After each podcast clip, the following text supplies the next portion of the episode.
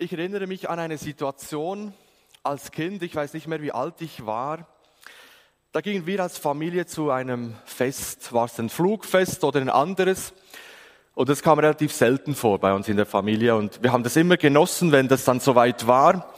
Und ich weiß gar nicht, wie es dazu kam. Irgendwie konnten wir als Kinder, haben vielleicht ein paar Euro oder Franken damals in der Schweiz bekommen und konnten mit dem uns was kaufen.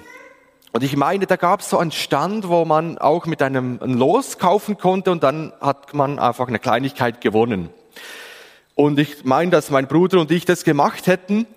Bei mir kam da nichts Besonderes raus. Und wisst ihr, was mein Bruder, mein älterer Bruder gewonnen hat? Ein riesen Lolli. Also der war sicher so groß, die Kugel, mit einem richtig großen Stiel und ich kannte die Lollis natürlich, die kleinen, die haben wir auch über alles geliebt als Kinder und das erlebe ich jetzt auch bei unseren Kindern, dass die Lollis, also das ist äh, fast das Ein und Alles, äh, überhaupt nicht gesund, aber das ist ein anderes Thema. Aber der hat so einen riesen Lolli gewonnen. Und ich als jüngerer Bruder stand daneben, nichts bekommen und der so ein riesen Lolli. Was denkt ihr, was ist mit mir passiert? Ich war neidisch. Ich war neidisch, dass mein Bruder jetzt diesen riesen Lolli gewonnen hat und ich gehe so gut wie, wie leer aus. Und dieses Thema des Neides, das werden wir heute auch streifen oder sehen und möchte dazu jetzt diesen Text lesen. Ihr seht es, es geht um Josef, geliebt und gehasst. Beides sehen wir in seinem Leben und ich möchte diese Stelle lesen aus 1. Mose 37, die ersten elf Verse.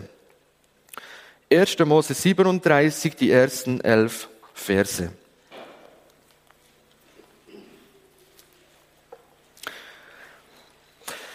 Da steht, Jakob aber wohnte im Lande, in dem sein Vater ein Fremdling gewesen war, im Lande Kanaan. Und dies ist die Geschichte von Jakobs Geschlecht. Josef war 17 Jahre alt und war ein Hirte bei den Schafen mit seinen Brüdern. Er war Gehilfe bei den Söhnen Pillas und Silpas, der Frauen seines Vaters, und brachte es vor ihnen, Vater, wenn etwas Schlechtes über sie geredet wurde. Israel aber hatte Josef lieber als alle seine Söhne, weil er der Sohn seiner, seines Alters war und machte ihm einen bunten Rock. Als nun seine Brüder sahen, dass ihn ihr Vater lieber hatte als alle seine Brüder, wurden sie ihm Feind und konnten ihm kein freundliches Wort sagen. Dazu hatte Josef einmal einen Traum, sagte seinen Brüdern davon, da wurden sie noch mehr Feind. Denn er sprach zu ihnen, hört doch, was mir geträumt hat. Siehe, wir banden Garben auf dem Felde, und mein Garbe richtete sich auf und stand, aber eure Garben sollten sich rings, stellten sich ringsumher und neigten sich vor meiner Garbe. Da sprachen seine Brüder zu ihm, willst du unser König werden und über uns herrschen? Und sie wurden ihm noch mehr Feind um seines Traumes und seiner Worte willen. Und er hatte noch einen zweiten Traum, den erzählte er seinen Brüdern und sprach, ich habe noch einen Traum gehabt, siehe, die Sonne und der Mond und elf Sterne neigten sich vor mir. Und als er das seinem Vater und seinen Brüdern erzählte, schalt ihn sein Vater und sprach zu ihm, was ist das für ein Traum, den du geträumt hast? Soll ich und deine Mutter und deine Brüder kommen und vor dir niederfallen? Und seine Brüder, Brüder wurden neidisch auf ihn, aber sein Vater behielt diese Worte. Ich möchte mit uns beten. Danke, Herr Jesus, für diese Worte aus dem ersten Buch des Mose. Danke für die Geschichte vom Josef und wir möchten dich herzlich bitten, dass du uns jetzt diese Worte öffnest durch deinen Geist, dass wir erkennen können, was diese Geschichte gerade uns heute und jetzt in unserem Leben, in unserem Alltag zu sagen hat. Danke für dein Reden und dass du Gelingen schenkst zum Hören. Amen. Wenn wir die Geschichte von Jakob beginnend anschauen, dann merken wir, es gab schon immer wieder Konflikte in dieser Familie. Und das setzt sich auch beim, bei der nächsten Generation fort, wo Josef dann die Generation vom Josef kommt. Also der Jakob hat sich ja in die Rahel verliebt. Und der damalige Brautpreis dafür, der war sieben Jahre diesem Vater, dem Laban, dienen. Und dann sollte er diese jüngste Tochter, die Rahel, bekommen. Aber nach sieben Jahren Arbeit hat ihm der Vater nicht die Rahel, sondern die ältere Tochter gegeben, die Lea. Wahrscheinlich war der Jakob damals nicht ganz ähm, bei sich, wo, wo ihm die andere Frau oder die Schwester von der Rahel zugeschoben wurde, dass er das erst am Morgen gemerkt hat, dass es ja die falsche ist, die da ihm geschenkt wurde. Und der Grund dafür war nur, dass er gesagt hat, bei uns ist es nicht Sitte, nicht üblich, dass man die ältere, äh, die jüngere Schwester vor der älteren verheiratet. Und das war der Grund. Und das, die Folge war, dass er noch einmal sieben Jahre für den Laban arbeiten durfte, bevor er dann wirklich seine Geliebte, die Rahel, bekam. Ja, und wir lesen das auch in vorherigen Kapiteln, wie, wie das war. Und dass dann die Lea dann ihm sieben, sechs Kinder bekommen hat, während Rahel zuerst noch kinderlos blieb. Und Lea war sehr stolz auf seine Kinder. Aber das hat Rahel natürlich eifersüchtig gemacht. Da war auch schon Eifersucht und Neid im Spiel. Und sie hat dann ihre Leibmagd, die Silpa, als Leihmutter dem Jakob zur Verfügung gestellt und durch sie hat, sie dann, hat er dann auch zwei Kinder bekommen und das gleiche hat dann die Lea mit ihrer Magd auch noch getan, auch noch mal zwei Kinder. Und dann später hat dann doch die Lea noch zwei Kinder bekommen, das war dann der Josef und dann noch der Benjamin.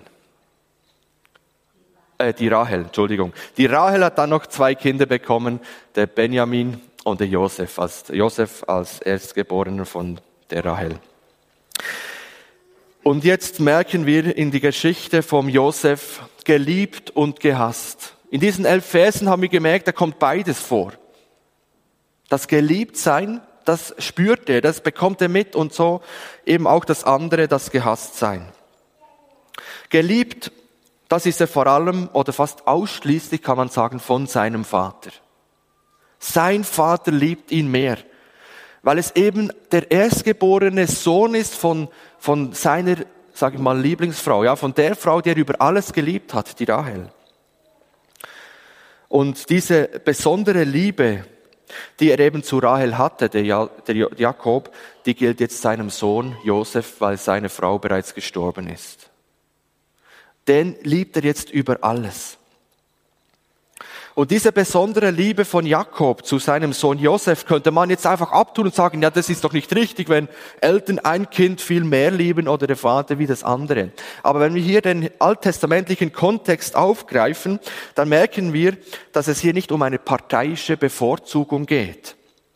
Auch nicht aufgrund von moralischen Gesichtspunkten, dass Josef viel besser gelebt hätte wie die Brüder, das bestimmt nicht, sondern er sah sich als Vater in Josef weiterleben. Für ihn war es, war er eigentlich der wahre Erbe. All das geistige Errungenschaften, die er gemacht hat, Jakob, die sieht er in Josef weiterleben.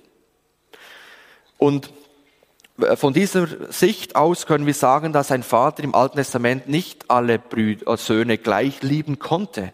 Weil einer, der Erstgeborene, wo eben auch der Erbe war, der dafür sorgte, dass die Nachkommen, dass der Name weitergeführt wird, der hat eine ganz besondere Stellung gehabt damals im Alten Testament.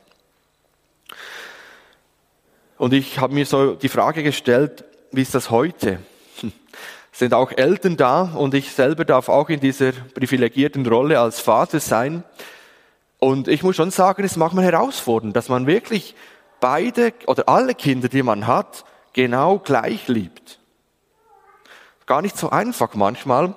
Aber der große Unterschied ist, dass der, Jakob hier in dieser Geschichte das nicht nur im Herzen ihn mehr liebte, das wäre ja das eine, dass man im Herzen eine Vorliebe hat zu einem Kind aus der eigenen Familie, aber er hat es hier öffentlich gemacht.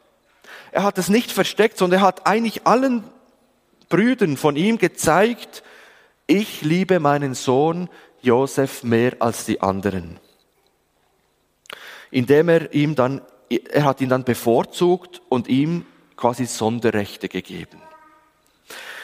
Und mit einem auffälligen Geschenk kam das zum Ausdruck. Er hat ihm ein ganz bunten, ein wunderbares Kleid geschenkt. Und dadurch kam natürlich zum Ausdruck, haha, das ist der Liebling. Der liebt Gott, der liebt der Vater viel mehr als die anderen, weil die anderen haben ja dieses Kleid nicht bekommen, sondern nur, nur der Josef. Ja, was hatte das damals bedeutet, dieses prächtige Kleid? Das war damals ein Merkzeichen, in welcher Stellung, sozialen Stellung man sich befindet. Und das Kleid, das er bekommen hat, das war nicht, das waren nicht Arbeitskleider. Das ist das Kleid, wo er bekommen hat mit diesem langen Ärmelrock. Das war ein Zeichen dafür, dass er jemand ist, eine Person ist, die nicht handwerklich arbeiten muss. Das hat also auf eine hohe soziale Stellung hingedeutet. Natürlich, heute ähm, zeigen wir, das würden wir das nicht mehr mit einem solchen Kleid ausdrücken, sondern heute würden wir diesem Sohn vielleicht einen richtig sportlicher, attraktiver Sportwagen kaufen. Ja, der, der hat so ein Luxusauto mit allem Schnickschnack und die anderen müssen sich so mit einem alten Auto abgeben und immer wenn der durch die Gegend fährt und sie aufsucht und besucht, dann sieht man, aha, der mit seinen Schlitten, der hat er von seinem Vater bekommen. Also richtig ein auffälliges Zeichen. Und dieser, dieses äußere Zeichen, das hat natürlich seine Brüder ständig daran erinnert, dass er eben bei seinem Vater eine Sonderrolle hat, dass er bevorzugt ist. Und von diesem Moment an, wo das öffentlich wurde, gab es im, unter den Brüdern zwei Gruppen. Einerseits der Josef, dieser bevorzugte, der schick gekleidete, der Geliebte. Und auf der anderen Seite noch die übrigen, die anderen Söhne, die einfach keine Vorrangstellung hatten bei seinem Vater Jakob. Und wir können nur ahnen, dass natürlich das Folgen haben wird, wenn ein Sohn so bevorzugt wird. Das ruft eben dann dieser Hass, dieser Neid der Geschwister hervor. Das wird als Unrecht empfunden, wenn der eine mehr bekommt wie der andere.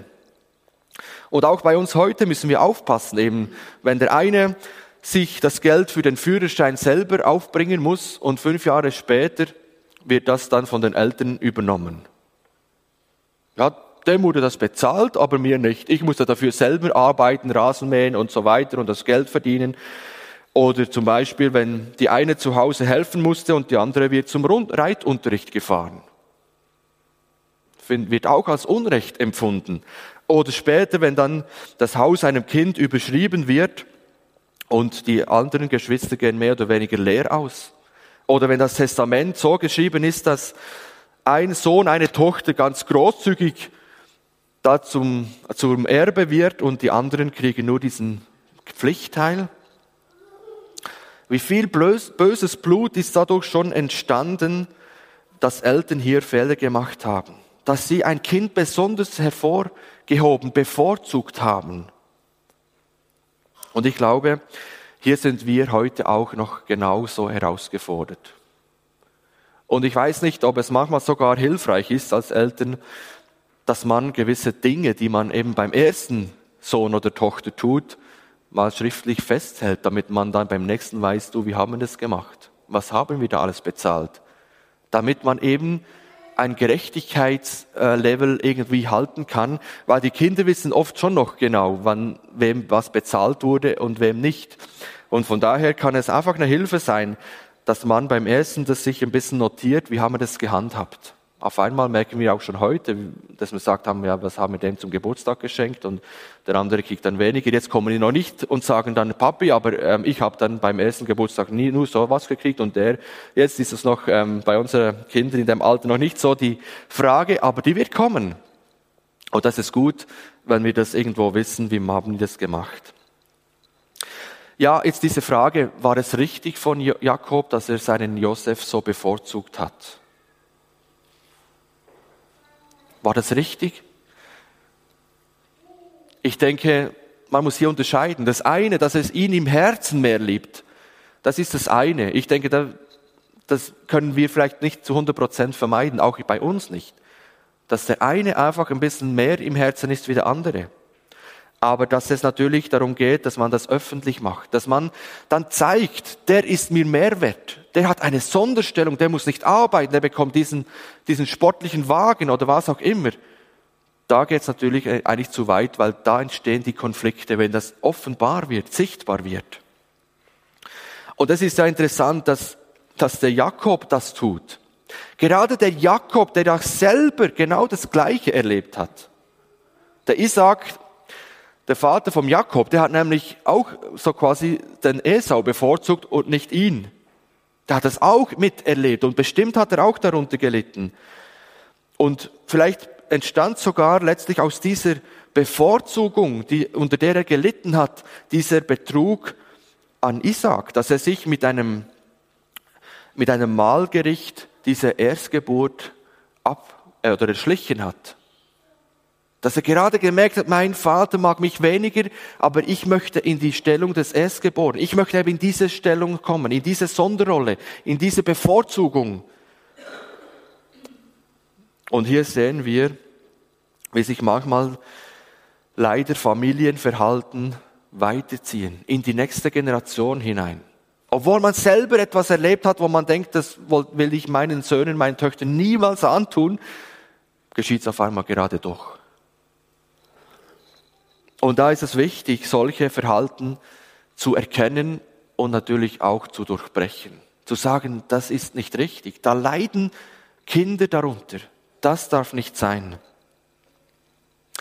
Aber ich möchte diese Frage der Bevorzugung nicht ausschließlich jetzt einfach auf die Familien ähm, fokussieren, sondern auch ganz bewusst in den Gemeindekontext stellen. Und einfach nur die Frage in den Raum werfen, kann es womöglich sein, dass wir auch innerhalb der Gemeinde gewisse Menschen, Personen bevorzugen, gewisse Menschen Sonderrechte haben?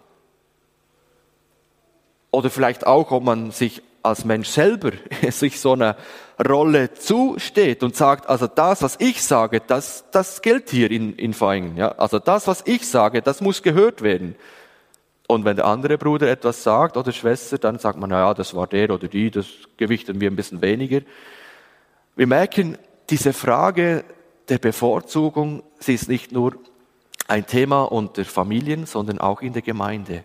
Und da möchte ich nur einladen, dass wir uns selber prüfen und sagen, wie geht es mir?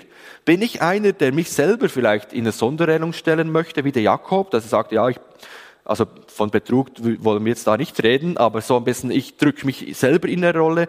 Oder eben wie der Josef, der wird hervorgehoben, werde ich irgendwie in der Gemeinde bevorzugt und mir eine Stellung gegeben, die ich vielleicht so gar nicht habe oder vielleicht gar nicht, mir gar nicht zusteht. geliebt sein. Die Frage ist, wird diese große Liebe von Jakob an den Josef, dieses prächtige Gewand, dieses Geschenk ausreichen, damit sich Josef immer geliebt und geborgen fühlt? Geliebt. Josef ist geliebt.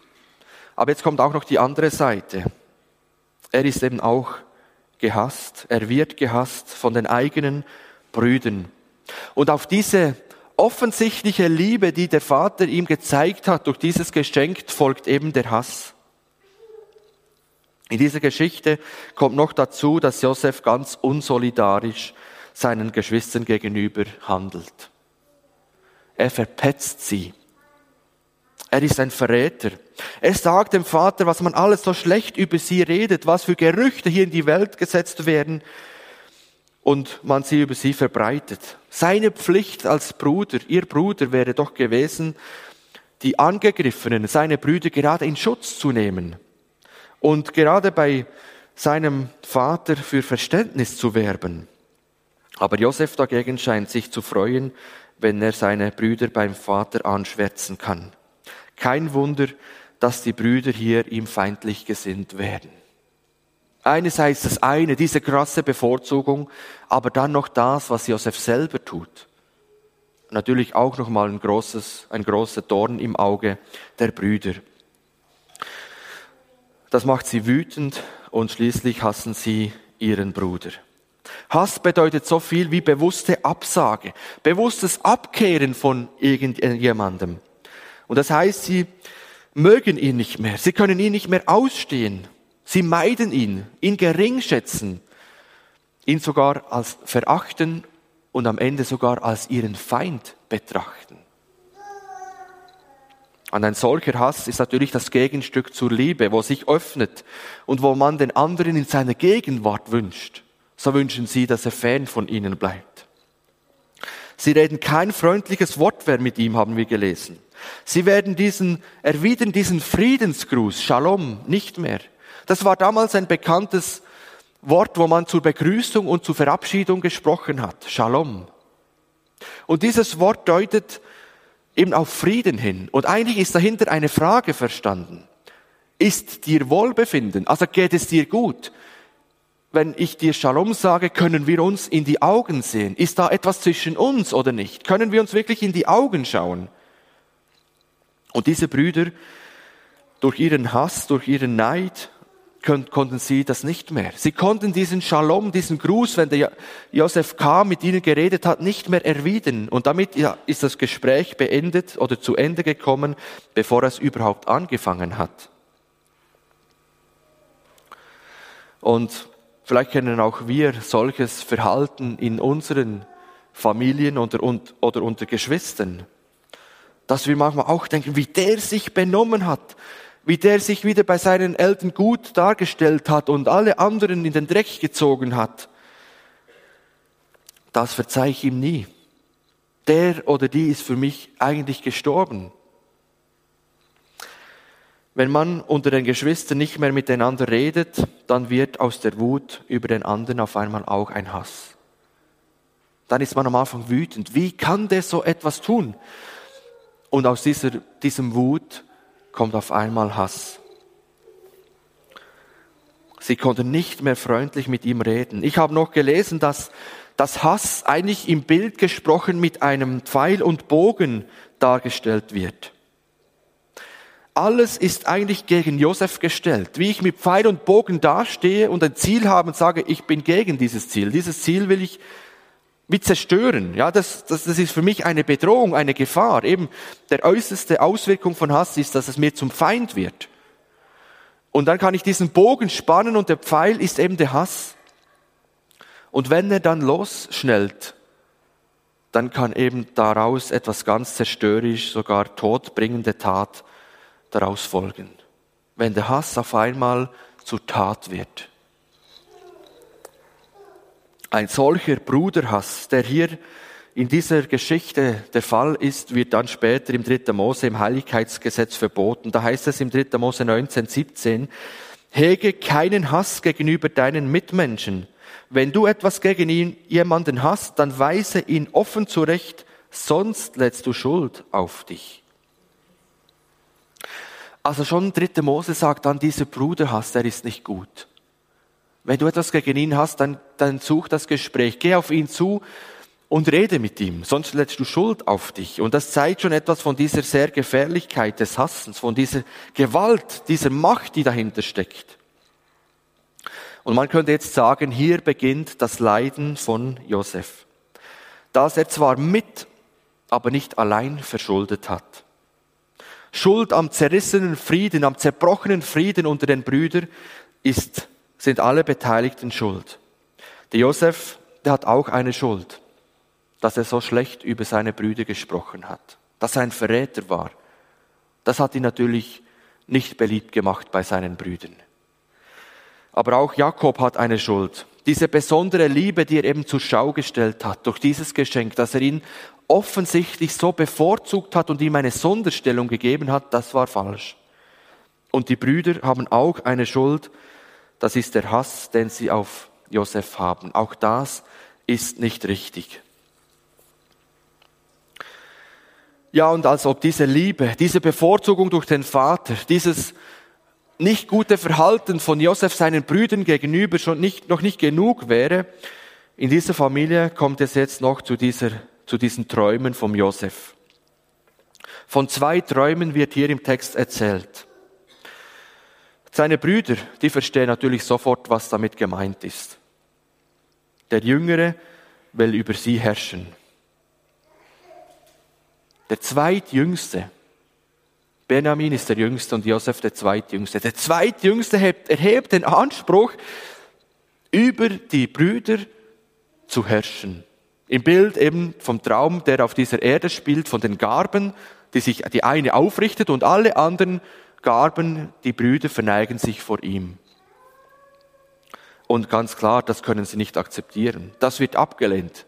Und darauf wird der Hass und die Wut auf Josef noch viel größer. Und der zweite Traum, der im Himmel spielt, wo es um Sonne, Mond und Sterne geht, werden noch die Eltern mit einbezogen. Dass nicht nur die Brüder, sondern sogar Vater und Mutter noch sich vor ihm verbeugen. Und dass hier eben die Mutter in diesem Traum vorkommt, bedeutet nicht, ist nicht ein Hinweis darauf, dass sie noch am Leben wäre. Und hier haben wir wieder etwas, wo Josef vielleicht etwas unweise, unklug oder vielleicht einfach auch nur naiv handelt. Wenn er schon so träumt, können wir sagen, Mensch, Josef, warum behältst du denn diese Träume nicht für dich? Warum reibst du jetzt diese Träume noch den Brüdern vor? Die, die, die sind ja eh schon nicht gut gesinnt. Und jetzt willst du sie noch den, den Brüdern erzählen und das gleich zweimal. Nach dem ersten Mal, wo er den Traum erzählt hat, kann man sagen, Mensch, Josef, du hast doch kapiert, dass sie dich noch mehr hassen jetzt.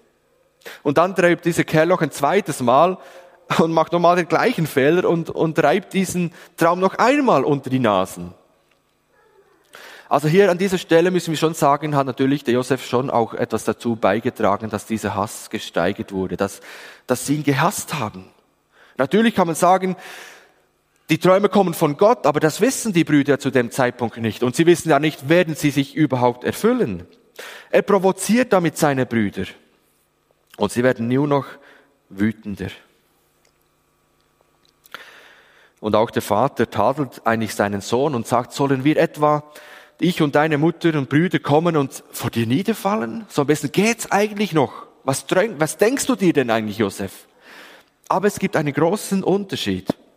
Allerdings behält Jakob die Worte in seinem Herzen. Er denkt darüber nach. Diese Worte, dieser Traum von Josef geht ihm nicht mehr aus dem Kopf. Ja, diese beiden Träume, die stehen über dem Leben von Josef. Und wie wir aus der Geschichte wissen, sie erfüllen sich auch. Und das Ungewöhnliche ist auch hier, wie bei Jakob, dass Gott nicht mit dem Erstgeborenen, wo eigentlich eben der Erbe war, Geschichte schreibt oder sie zum Herrscher macht, sondern eben ein anderer. Und das können wir nur Gottes souveränitär, souveränitärer und freier Entscheidung zuschreiben. Und das hat auch nichts mit einer gottesfürchtigen oder vorbildlichen Haltung zu tun. Wir haben es gerade gesehen, Josef war auch ein Mensch. Er hat nicht einfach alles gut gemacht, er hat auch viele Fehler gemacht. Dinge gemacht, wo wir sagen müssen, Mensch, Josef, wie konntest du nur? Und trotzdem haben wir hier in Vers 10 und 11 eine große Unterscheidung in der Reaktion. Sein Vater ist betroffen, er bleibt aber nachdenklich. Und für die Brüder sind das Träume, die Anlass genug geben, um ihn noch mehr zu hassen. Und jetzt kommt eben die Eifersucht, dieser Neid noch mit dazu. Sprüche 27, Vers 4 sagt uns, Zorn ist grausam und Wut ist wie eine Flut, aber wer kann sich vor der vernichtenden Gewalt der Eifersucht retten? Also der Salomo, der sagt, für ihn, oder er hat es vielleicht selber beobachtet oder erlebt, dass Eifersucht eine vernichtende Gewalt ist. Etwas sehr Gefährliches, wenn es in unserem Herzen da ist.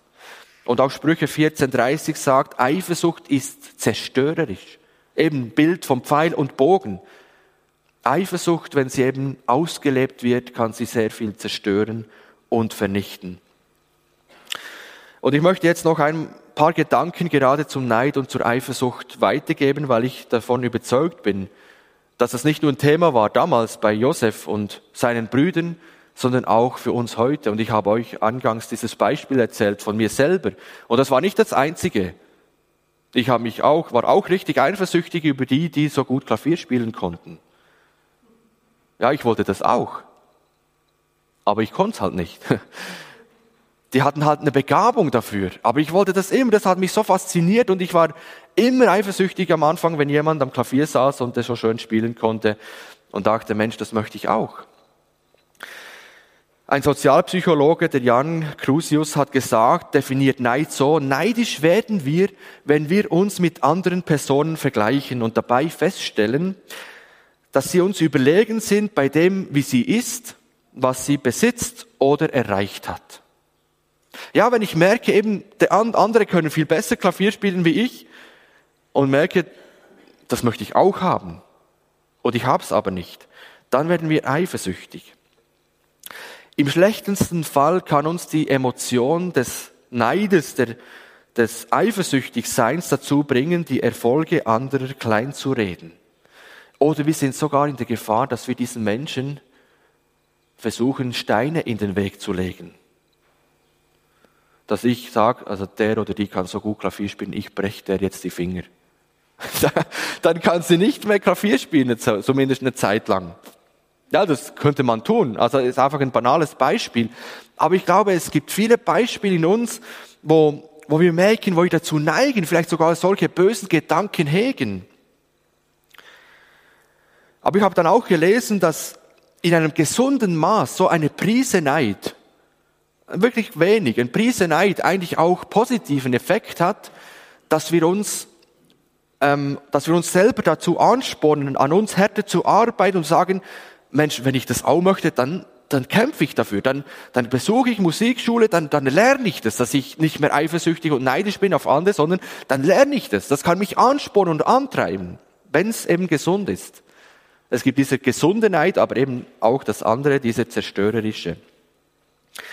Ich habe dann mal von einer Merk oder es gibt auch sehr merkwürdige aber Konsequenzen, wenn einer zutiefst eifersüchtig und neidisch ist. Und da habe ich von einem Experiment gelesen, wo dieser britische Forscher Daniel Zizou ähm, gemacht hat.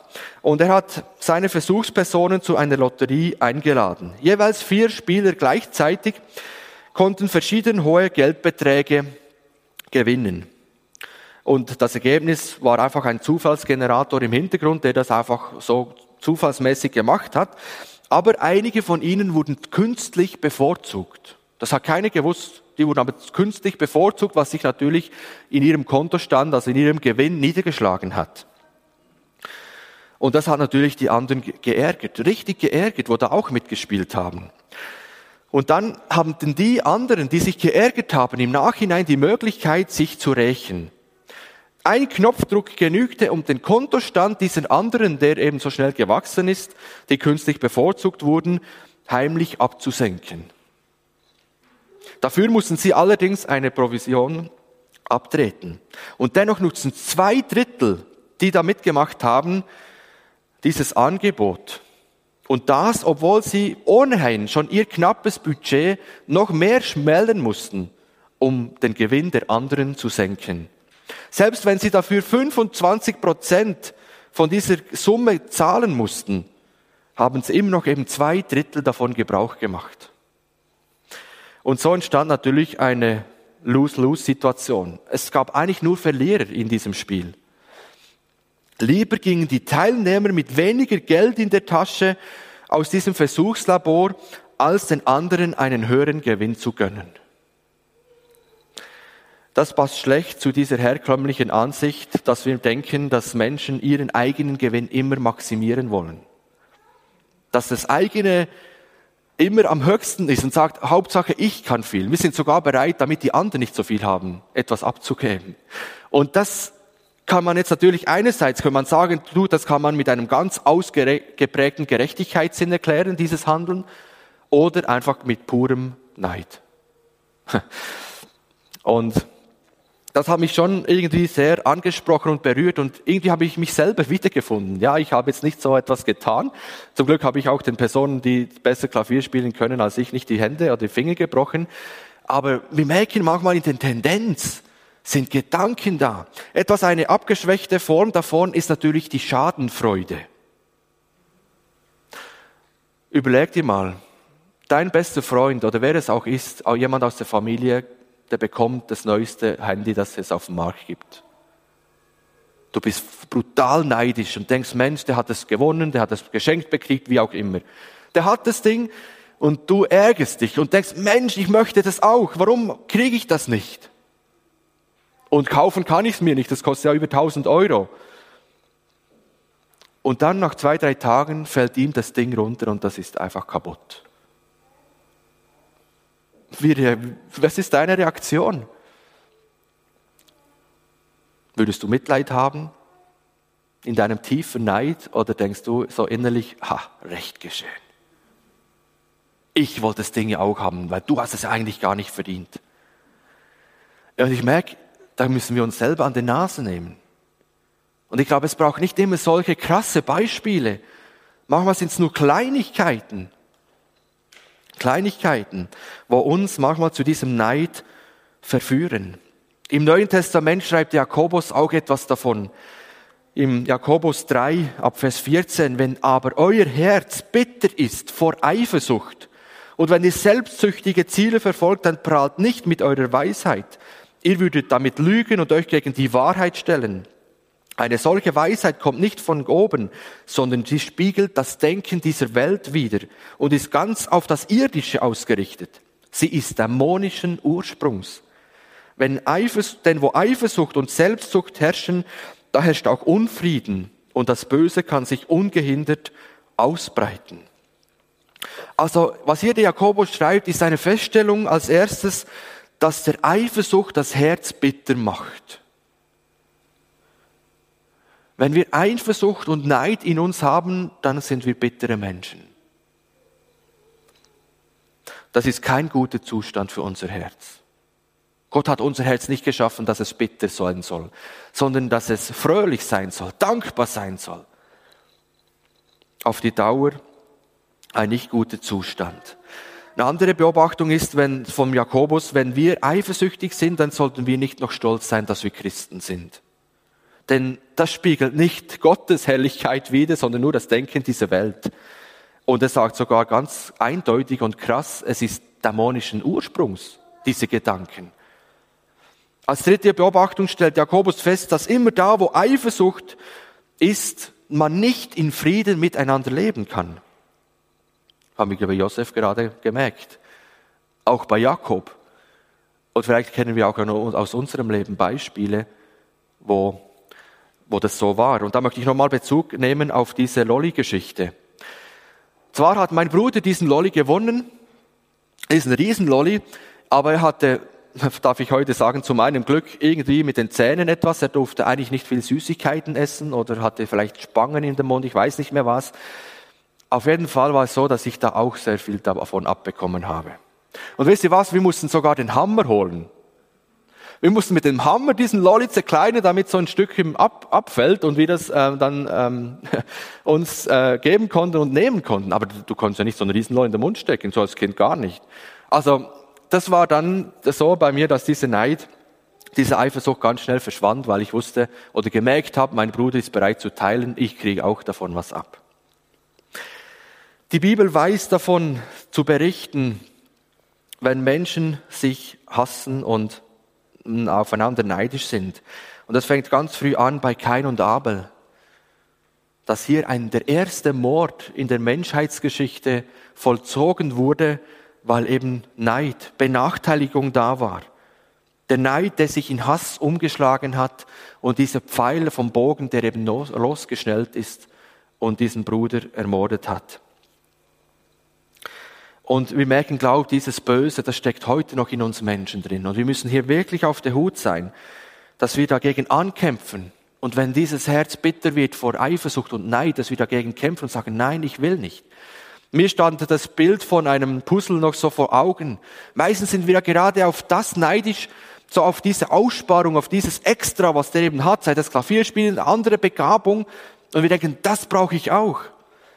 Aber wenn wir das andere Teil vom Puzzle sehen, dass es ja genau das die Lücke, wo der andere hat, abdeckt und füllt, dann merken wir, das ist gut, dass der eine diese Gabe hat, weil ich eine andere habe. Und im Neid und im, in der Eifersucht kann es uns helfen, dass wir hier uns die Frage stellen, wo bin ich eigentlich begabt? Was hat, in, was hat Gott in mich gelegt? Was kann ich gut? Dass ich mich darauf fokussiere und nicht denke, ich muss unbedingt das andere machen, wo alle, wo der andere halt gut kann. Und im Apostelgeschichte 7, Vers 9 haben wir diese Bestätigung, die Erdväter beneideten Josef und verkauften ihn, verkauften ihn nach Ägypten. Und das Krasse ist, dass eigentlich auch unser Herr Jesus Christus aus diesem Grund überantwortet wurde. Steht im Matthäus 27, Vers 18, Pilatus wusste, dass sie ihn aus Neid ausgeliefert hatten. Das war purer Neid der Schriftgelehrten, der Hohepriester auf Jesus, weil da ein Lehrer war, der in Vollmacht gepredigt hat, dessen Worte angekommen sind beim Volk, der nicht einfach nur fromm außen war, sondern vor allem fromm innen. Und das haben die Leute gemerkt und das war der Neid. Und heute haben wir auch noch diese Herausforderung, denn wenn Eifersucht und Zank unter euch sind, seid ihr da nicht fleischlich und lebt nach Menschenweise, sagt uns 1. Korinther 3, Vers 3. Neid und Eifersucht, das, passt, das ist nicht eine Frucht des Geistes, sondern es ist ein Werk des Fleisches, das eben in uns wohnt. Und dann ermutigt uns 1. Petrus 2, Vers 1, so legt nun ab alle Bosheit, allen Betrug, alle Heuchelei und Neid und auch alle üble Nachrede. Und das möchte ich einfach euch mitgeben als Ermutigung, dass wir das ablegen. Wenn unser Herz bitter ist, lasst uns das vor Jesus bringen im Gebet und sagen, Herr, es tut mir leid, dass ich hier und da immer wieder eifersüchtig, neidisch bin, vielleicht sogar ein gewisser Hass da ist auf jemand, weil er eben bevorzugt ist, weil ihm vielleicht im Leben alles geglückt und mir überhaupt nichts. Dass ich sage, Herr, ich weiß, dass du bei mir bist. Ich weiß, dass du weißt, was ich brauche und du kommst mit, mit mir. Und ich wünsche mir, dass wir lernen, es so zu tun, was hier heißt, so leg nun ab das heißt nicht so tötet nun. Töten kann man nur einmal, aber ablegen muss man immer wieder. Und immer wieder, wenn Neid und eifersüchtige Gedanken kommen, dann all eure Sorgen werft auf ihn, denn er sorgt für euch. Amen. Ich bete mit uns. Und bitte, wer kann dazu aufzustehen?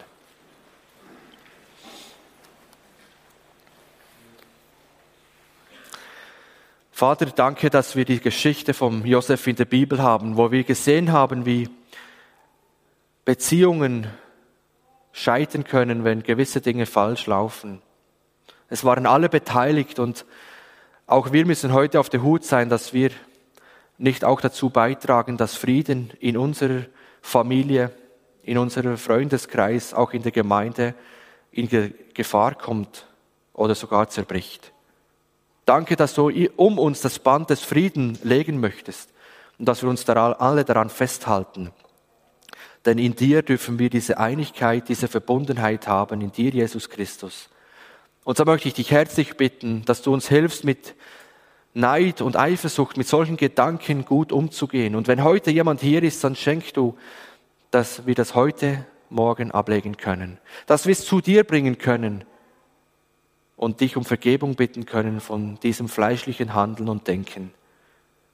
Du möchtest uns die Frucht des Geistes in uns wirken und uns Freude und Friede und Liebe, Geduld schenken für Menschen, die begabt sind. Und wir dürfen uns mitfreuen, dass du sie so begabt hast. Weil wir wissen, dass auch wir, wenn wir dir angehören, zu deinem Leib gehören, dass du uns auch Befähigung geschenkt hast, wo wir uns einbringen können in der Gemeinde. Danke, Herr, dass du damals eingegriffen hast. Diese Träume, sie wurden Wirklichkeit und du hast aus der bösen Absicht dieser Brüder etwas Wunderbares gemacht. Josef war die Rettung für die Familie in der Zeit, wo die Hungersnot da war.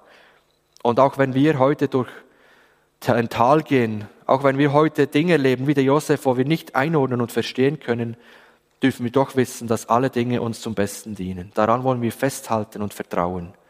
So möchte ich dich bitten, dass du diesen heutigen Sonntag segnest, uns beistehst in allem, was auf uns zukommt, auch in der kommenden Woche. Und ich möchte dich bitten, Herr, Herr, segne und, uns und behüte uns. Herr, lasse dein Angesicht leuchten über uns und sei uns gnädig. Herr, hebe dein Angesicht über uns und gebe uns deinen göttlichen Frieden. Amen. Wir nehmen Platz.